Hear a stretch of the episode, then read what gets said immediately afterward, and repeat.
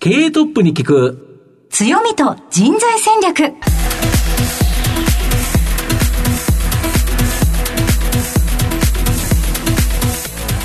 毎度相場の福の神こと藤本信之です。アシスタントの飯村美希です。経営トップに聞く強みと人材戦略。この番組は相場の福の神こと財産ネット企業調査部長の藤本信之さんが注目企業の経営トップや人材戦略を担うキーパーソンをゲストにお迎えしてお送りします。企業を作るのはそこで働く人ということなんですがゲストには毎回事業戦略上独特の強みとですねその強みを生かすための人材戦略じっくりと伺っていきます。この後早速トップのご登場です。この番組は JAC リクルートメントの提供でお送りします。経営トップに聞く強みと人材戦略。経営トップに聞く強みと人材戦略。本日のゲストをご紹介します。東証グロース上場。証券コード3998スララネット。代表取締役社長湯野川隆彦さんにお越しいただいています。湯野川さんよろしくお願いいたします。よろしくお願いします。お願いします。それでは早速ですが、すららネットの事業内容のご紹介をお願いいたします。まあ、一言で言うと、 EdTech、 education とテクノロジーで最近よく使われるようになった言葉になりますね。はい、子供たちに向けて、こう、勉強を学ばせるようになって、そういう、えー、商売をしておりまして、とてもユニークな点が一点だけあってですね、はい、多くの他の教育企業っていうのは、うんまあ一言で言うと、賢い子をいい学校に入れるというところに大体フォーカスされて、うん、多いですよね、そういう多いですね。まあそっちが儲かるんで、一つ正解なんですけど、うちは全く逆で、あの、勉強が苦手な子とかですね、そういった場合によっては障害を持っている子とか、不登校の子でも分かるように、一から分かるようにっていうところに非常にとんがって、えー、普通の大手さんとは逆の方向で、まあ、突っ走ってるという、まあ、非常にユニークな企業でございます。なるほど。はい。ありがとうございます。後ほど企業についてじっくりと伺ってまいりたいと思いますが、まずはトップは企業にとって大切な人材であり強みでございます。トップのお人柄に迫らせていただきたいと思いますので、しばし質問にお付き合いお願いいたします。はいそれでは、生年月日を教えてください。1960年の10月10日、はい、昔は体育の日って言ってましたけど、最近変わっちゃいました変わっちゃいましたね、はいはい、ご出身はどちらでしょうか？生まれたのは高知県で、うん、その後すぐに山口県で育ったと。はい。キャッチフレーズとしては土佐生まれの長州育ちというのが よくあのメインキャッチになってます。はい。え子供の頃勉強等々は教育の方はご家庭ではいかがだったんでしょう？か。あまりなんか言われた記憶がなくて、ほぼ放任みたいな感じでですね、うん、途中から私、成績指標も見せなかったような記憶があって、えー、今で考えると、絶対心配だったろうなとか、うん、なんかちょっと、あの、親の心境音波があって、ま、悪かったなと思ってるんですけど、全然見せ、見せもしなくて、見せるとも言われなくて、ちょっと変わった家庭だったと思いますね。はい、そんな中でご自身ではお勉強はお好きでしたか？特に好きというわけじゃなかったんですけど、うん、あの、ちっちゃい頃から割と、本が好きで、はい、あの本をひたすら読んでたんでですね、うん、割と学校の勉強とかは大してやらなくてもなんとなく理解できたという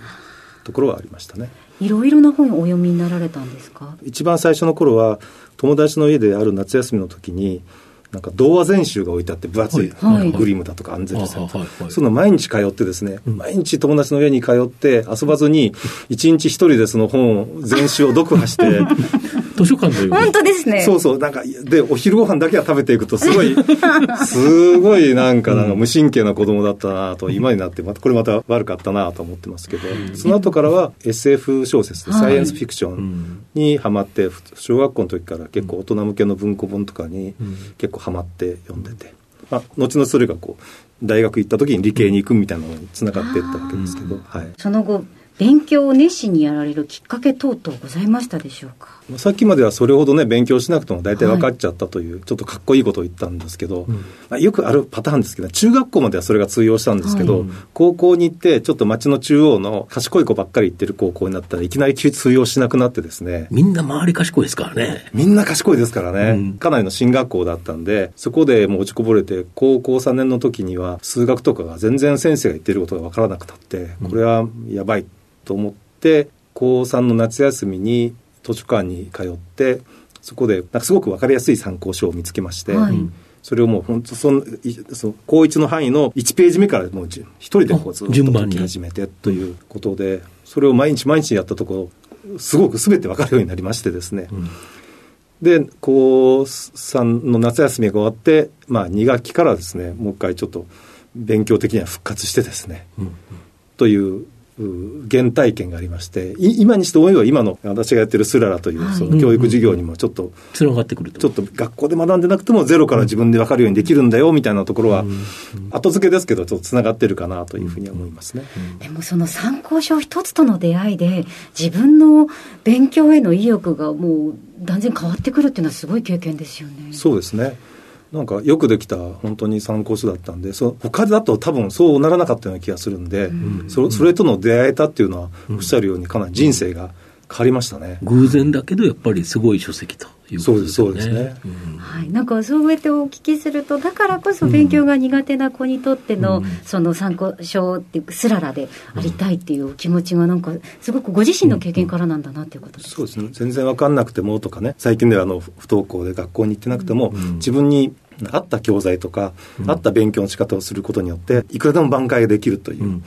のは、なんかその頃から通じたストーリーかなと思いますね。はい。大学生活等々はいかがだったでしょうか？大阪大学行ったんですけど、はい、あんまり授業には出ずにアルバイトばっかりしてましたね。はい。アルバイトはちなみにどんなことされていたんですか？これがちょっと珍しくて、はい、よくスーパーの屋上とかで、はい、ウルトラマンショーとか、はい、ヒーローショーみたいな。ヒーローショー、はい。ゴレンジャーシリーズとか、やったりしてますけど、ああいうのの中に入って。あ、中の人ですか？中の人をやってました。ええーあれ結構過酷ですよね。暑いっすよね。はい。一番過酷なパターンは夏の屋上のウルトラマン。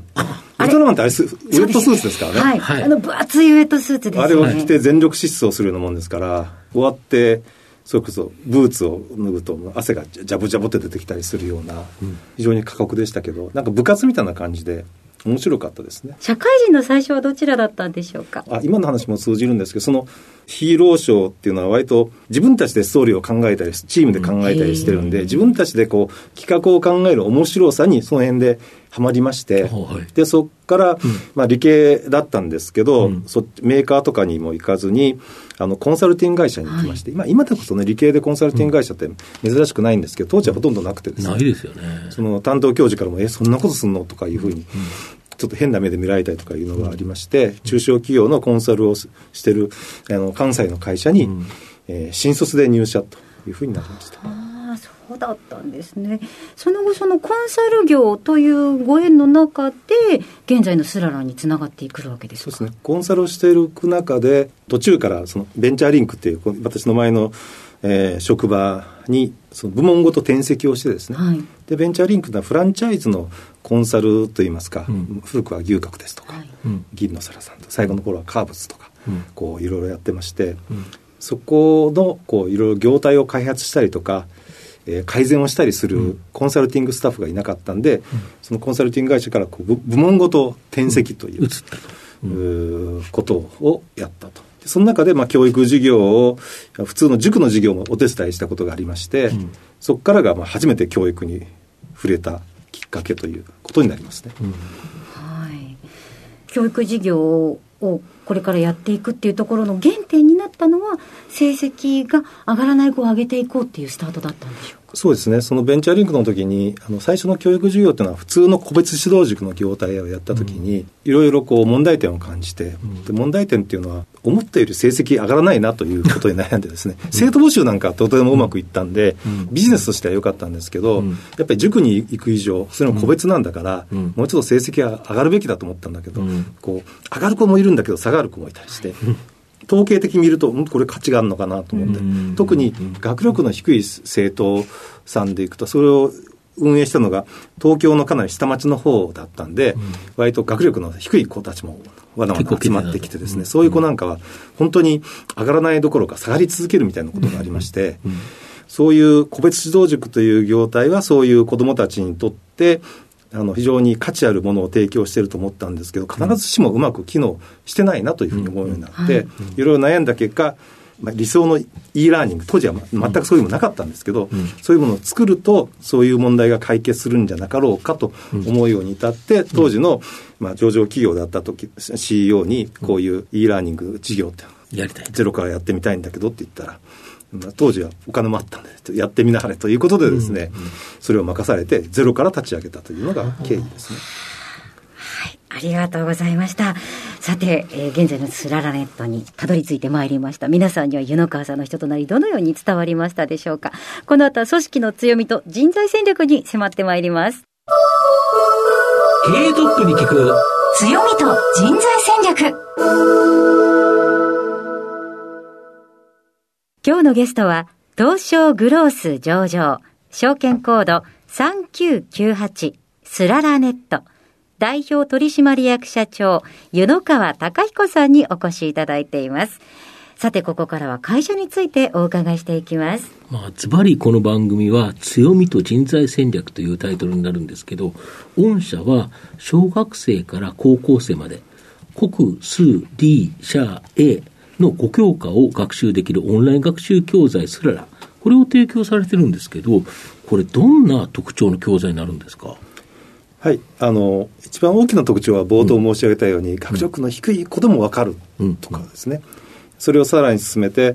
えー、学校に行ってなくても不登校でも子でも分かるとか、うん、あるいは障害を持っている子ですね、発達障害とか学習障害の子、こういった子どもたちは必ずしも知能は低くないんですけど、脳の機能が少し違うんで、えーと、勉強の仕方がしづらいといった面もありますけど、そういう子どもたちも分かるっていうふうに普通の企業とは逆の方向にとんがっていると。でそれを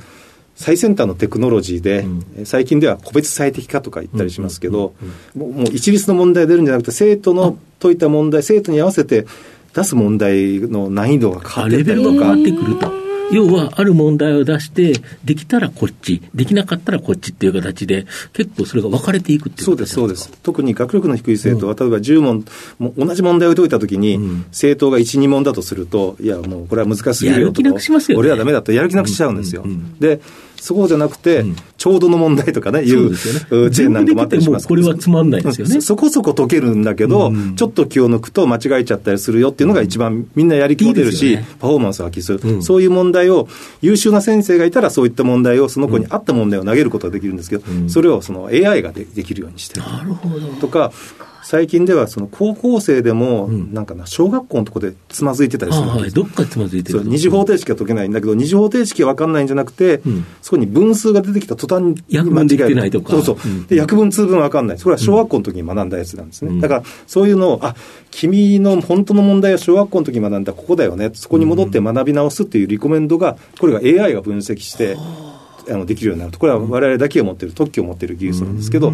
そういう、もう今はそんなふうな、かなり技術が進歩して、そういうことができるようになっていると。そうすると、単純に、まあ、オンラインの学習というと、なんか問題集が、まあ、動画になってるとか、そういう変わってるだけじゃなくて、生徒に合わせて変わるということですか？そうです。生徒に合わせて、ソフトウェアの方が柔軟に変わっていくっていうことが、結構本人のやってる自信とか自己肯定感とかにもつながりますし、今試みてるのは、本人の認知特性ですね。だから先ほど言った、あの学習障害なんかでいくと、例えば全体処理の語っていうのは、こう、こういったドキュメントを見ても、パッと全体を見て把握したりとか、はい、あるいは一行一行ちゃんと順番に理解していくとこれ人のタイプがあるじゃないですか、はい、それによって例えば漢字の覚え方でも全然実は覚え方が違うんですけど、そういったことも本人に合わせてやっていくように。そんなことも今、ちょうど開発しているところなんです、ね、逆に言うと、それってどんどんとレベルが上がっていくっていうか、御社のところはいろんなデータが入ってくるから、それに合わせて教材自体が進化していきますよね。そうですね。その創業以来、あの、全、うん。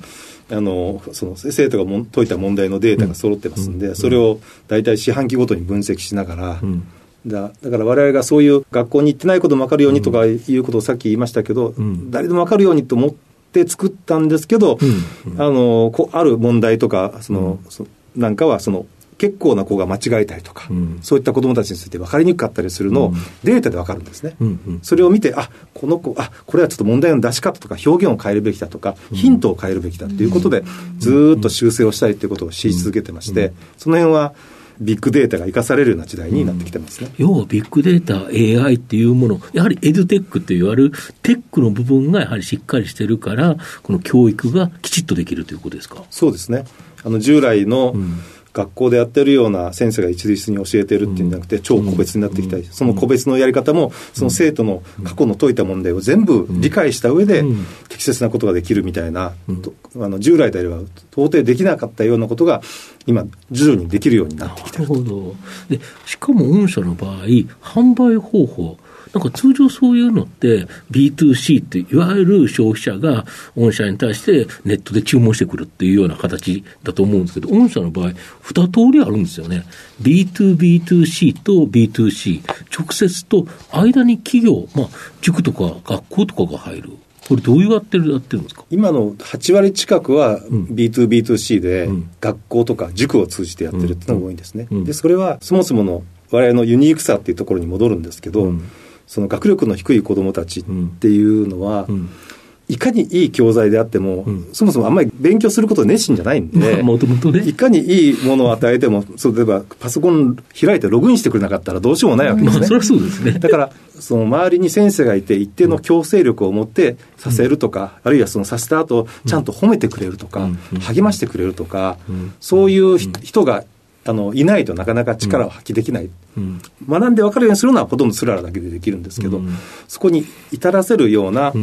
あのだから先生の役割でもティーチはスララがするんでいらないんですけど、コーチとかメンターとかファシリテートとか、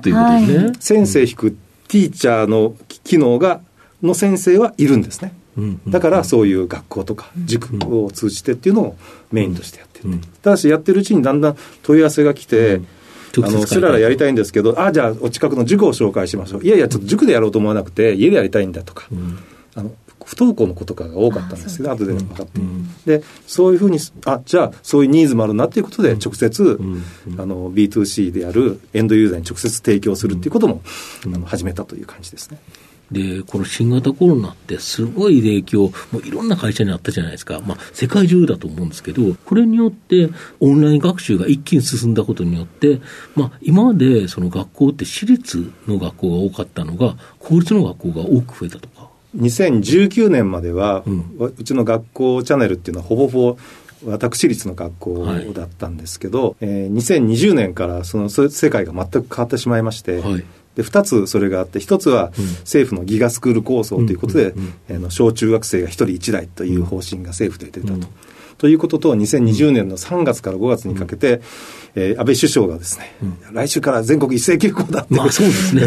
そこで、あのー、みんな子供たちが家にこもって何かしなくちゃいけなくなって、うん、そこで、えっ、ー、と、オンラインの、まあ、必要性がちょっと爆発したような、うんその2つの要因があって、うちも着せずしてですね公立学校分野に、うん、あのデビューすることができたと、う。ん。はい、とするとやっぱりこのギガスクール構想というのも非常に大きかったということですか？非常に大きかったですね。当時その2019年ぐらいまではうちの IDs っていうんですけど、スララを使って学ぶ総生徒数が大体7万ぐらいだったんですけど、うん2020年の3月に、一番最初は無償でですね、うん、そういった困ってる学校は無償でもいいですよっていう形でやってみたんです。そしたら、15万ほど申し込みが来まして。7万の。7万だったのが21万だから急に3倍になってですね、サーバーがパンクしそうになって大変だったんですけど、あのそこで申し込みが殺到して、全然我々が知名度がなかった全国の自治体、えー、公立の小中学校で使って、えー、いただけるようになったという、まあ着せずしてそんなことがありましたね、うん、なるほど。あとこれ、今は日本の話だけしてるんですけど、途上国、新興国でも、まあ、教育が ICT 化することによって、まあ、御社も海外展開考えられてるとか。実際にもうあの何年も海外でインドネシアとかそれからスリランカ、うん、あとフィリピン、うん最近ではパラオとか、はい、来月はエジプトも行くんですけど、はい、あのそういう主にまあ途上国系でですね、うん、やってますね。でそういった子どもたちはやっぱり、うん、あの日本の教育はいろいろ批判もありますけど、うん、日本の子どもたちは僕は優秀だと思ってて、うん、そのそういった子どもたち、我々は特に算数をやってるんですけど、うん、非常に平均点も低かったりするっていう、でうちのスララ忍者というその海外版のスララなんですけど、でやったりするともう、まあ、信じられないぐらいこう、正答率とかあの学力がつくんでですね、あこれはいけるということで、今、力を入れて広めようとしてますね、はいまあ、今後、海外の展開、まあ、人数が全然違いますもんね。その人口構成もね、うん日本はもう何子供は、子供は減っちゃってますから。そうですね、もうインドネシアとかインドとかもすごい、本当のピラミッド型で、はいもう街は歩いてても、若い人たちばっかりとか、子供たちばっかりですからね、非常に可能性は感じますね。うん。でだけど、計算は非常に増えてで、うん。繰り上がり繰り下がりなんか指を使ってやったりする、うん。指計算でやったりすると、それが全くうちのスララスララ忍者で勉強すると変わってきてますんで、うん。ものすごく可能性は感じてますね。なるほど。で、そんな事業を支えてるっていうのは、まあ、御社の人材、まあ、人の力ということだと思うんですけど、今、御社何人ぐらいおられるんですか？今ですね、70名ぐらいですかね、正社員で。はい。なるほど。ざっくりとその70名のうち、何人がどんな仕事をしてるんですか？制作系ではいシステムとかそのコンテンツを作ったりで約20名。うん。営業が、まあ学校が、まあ急に先ほど広がったんでうんうんうん20名ぐらいで、うん。えー他のチャンネル、塾うん、海外、うん。それから B2C で5名ずつぐらいうん。ですね。あと、アドミ系の管理部門で管理部門ありますね。15名ぐらいということでうん、大体70名ぐらいになりますかね。そんな感じです。はい。そんな感じなんですか。で、これは人材を採用するところでは、まあ、中途採用と新卒採用があるかと思うんですけど、御社の場合はどういうふうにされてるんですか？ああの両方とも採用してますね、はい。あの新卒も毎年あの数名ずつ、うー以上は採用するようにして、気長にじっくりと一から育てるといううん構成と、うん。やっぱり企業が割と急拡大してますので、それじゃ追っつかないんで、中途の方も。はいはい。両方やってます。なるほど。こんな人材に、まあ、スララに来てほしいっていう、なんか人物像のみたいなものありますか？以前よりは規模が大きくなりますけど、まだまだちっちゃなベンチャー企業なんで、うんうん。ベンチャー企業っていうことは常に新しい試みとかをや,、うんやってたりするんですね、そういう意味でいくと、自分の頭で考えて、こう自分から仕事を探してくるみたいなんですね。スポーツでいうとこう野球みたいな守備しポジションと打順が決まっててそれをちゃんとやれば評価されるんじゃなくてサッカーみたいに非常にそう局面が流動的でポッとスペースが空いた時にそれをいかに見つけて自分が走り込めるかみたいなうん。そういう人材が向いてるなと思います。なるほど。はい、それと、うん。まあ、道なき道を歩むという側面が強いんで、うん。まあ、じ自らこう事業推進の推進力をうん。持っている方。なるほど。で、今後、御社、ここを強み生かしていきたい、なんかありますか？まあ、今の強みっていうのは非常にユニークなポジションなんで、それを、まあ、まあさらにあの生かしていきたいなと思いますね。で先ほど言いましたような、うん。認知特性に応じて変わっていく、うん。これまで世の中になかったようなコンテンツをどんどん作っていったりとか、あとまさに先ほど藤本さんがおっしゃったようにビッグデータを使って、えーアダプティブな個別最適化のあ精度を上げていくとか、あとうちの特徴としては先ほど言いましたようにこう学校とか塾とか B2C とか海外とか、あっちこっちで同じようなことやってるわけですね、うん。でこういうのは割と珍しくて、はい学校なら学校向けとか、うん。塾なら塾向けっていうのはだありますよね。なんで、はいはい。で今後はだからそれを我々のこう多チャンネルを生かして、うん。例えば特に日本の地方なんかは教育がもう人口が少なくなるとこう塾なんかもないところが大きくなってくるんですけど、まあそうですよね。学校もだんだん手薄になってきたりとか、はい。1学年1クラスみたいなのも多くなってきたりするんでそうなるとあるべき姿学習者子供がいて中心にいて、うん。それを例えば学校の先生と地元の塾の先生とうん。保護者がデータを共有化して、みんなで子供たちを一人の子供たちを見守るっていうのはうんうん。今は全くないですけどそれが多分うん。未来の姿だろうなと思ってうんうんうん。そういうことを経産省の未来のこう教室のプロジェクトとかそういった国家プロジェクトでもちょっとうんうん。やったりとかですね。うん。これができるのは多分我々だけだろうなっていう形でうん。今いろんなことを今やってるところですね。はい。やはり日本のやっぱり今後未来を担うのはやっぱり子どもたち。でその子どもたちをやっぱりきちっと教育してあげないといけない。で今上の方のか人たちはそれなりに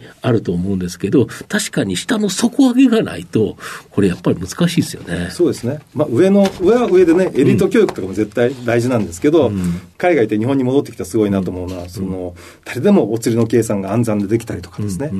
あの、全体のサービス水準が高かったりするという日本の特徴っていうのはもう、やっぱり全体のレベルが高いっていうことなんで、そういうのは非常に価値があるなと思いますね。あと、日本だけじゃなくて世界においても、やっぱりエリート教育っていうのはなされてますけど、やっぱり国のレベルっていうのは庶民のレベルでも決まってくるんで、その底上げっていうのは、なかなかこう人海戦術とか先生だけの力じゃ難しくて、やっぱりエドテック、e ラーニングでっていうふうに、今大きくなろうとしてますんで、そういった意味での世界への広がりもやっていくことができればなと思いますね。あとあれですよね、学習障害とかいろんなこと言われる子たちがいるから、その子たちにもということですよね。おっしゃる通りですね。特に学習障害、発達障害っていうのは、先ほど言いましたように別に知能が劣ってるわけじゃないんですけど、ね、脳の情報処理の仕方に癖があると、凸凹があると、うん。ということは、特にちっちゃい時に自分に合った勉強の仕方をすると、うん、それが何でもなる、大学教授にもなれるし、うん、映画俳優でもなれるとか、なんかトム・クルーズとかがね、そういう、なんかディスレクシアという、はい、そういう障害があるとかいう話もよく聞きますけど、で、合わない勉強の仕方をすると全然分かんなくて、うん、落ちこぼれてぐれちゃうとか、うん、ドロップアウトする、生活を受けるというふうになっちゃうんで、ちっちゃい時に自分に合った勉強の仕方ができるかどうかで、人生が全く変わってきてしまうと。でそういった子どもたちにとっては、実はあの e ラーニングとかエドテックって非常に向いてたりとか、特に自閉症の一部の子どもたちは、あんまり大人と対面したりとか、人と対面するのが苦手だったりするんですけど、ね、アニメキャラクターだと、かえって喜んでこう、あの集中できたりするんで、あの向いてるなと思って、そういうふうな形で、社会の問題の解決に貢献できるといいなとは思ってます。では、藤本さん、最後の質問をお願いします。はい、まあ、社長の愛読書など、何かこの書籍、あのリスナーの方にお勧めしていただけますでしょうか？すごくありていですけど、ビジョナリーカンパニーですかね。はいの、まあ、あれ何巻も出てますけど、うん、特に2と4巻ということで、うん、ちょっとうちの特徴でもあるんですけど、自分の強みっていうのがすごく明確にあって、はい、それを生かしてビジネスをしていくみたいな、いろんな企業の事例とか、そういう方向が出てますんで、あのたまにやっぱり読み返したりしてますね。はい、はい、ありがとうございます。今日のゲストは、東証グロース上場、スララネット、代表取締役社長、湯野川隆彦さんでした。湯野川さん、お話しいただきましてありがとうございました。こちらこそありがとうございました。経営トップに聞く強みと人材戦略東証プライム上場 JAC リクルートメントは世界11カ国に展開するグローバルな人材紹介会社です。スペシャリストや管理職の人材紹介を通じて長年にわたり多くの企業の成長に貢献した実績を持ちます。当社では役員、CFO、CIO、本部長、社外取締役などの経営幹部層の人材紹介に特化した専門部署 JAC エグゼクティブを構え、企業の経営課題解決を支援しています。経験豊富なコンサルタントが経営課題をヒアリングし、課題解決に導く人材をご紹介いたします。企業の経営改革を担う人材など、経営幹部の採用なら、東証プライム上場、証券コード2124、JAC リクルートメントにお任せください。お送りしてきました。経営トップに聞く強みと人材戦略。そろそろお別れのお時間です。今日のゲストはスララネット代表取締役社長湯野川隆彦さんでした。いや子供に応じて問題の出題コントロールをしていくなんていうすごいですね。江戸テック。いいですよね、うん、全然やっぱり技術が発展すると子供たちが成長しますよね。はいモチベーションもうなぎ登りですよね、ではい楽しいお話たくさん聞かせていただきました。ぜひ皆さんラジコのタイムフリーはもちろんポッドキャストでもこの後お楽しみいただけますのでラジオ日経のウェブサイトのチェックをお願いいたします。それではここまでのお相手は相場の福の神財産ネット企業調査部長の藤本信之と飯村美希でお送りしました。次回のこの時間まで。ほなまたお昼やで。経営トップに聞く強みと人材戦略この番組は JAC リクルートメントの提供でお送りしました。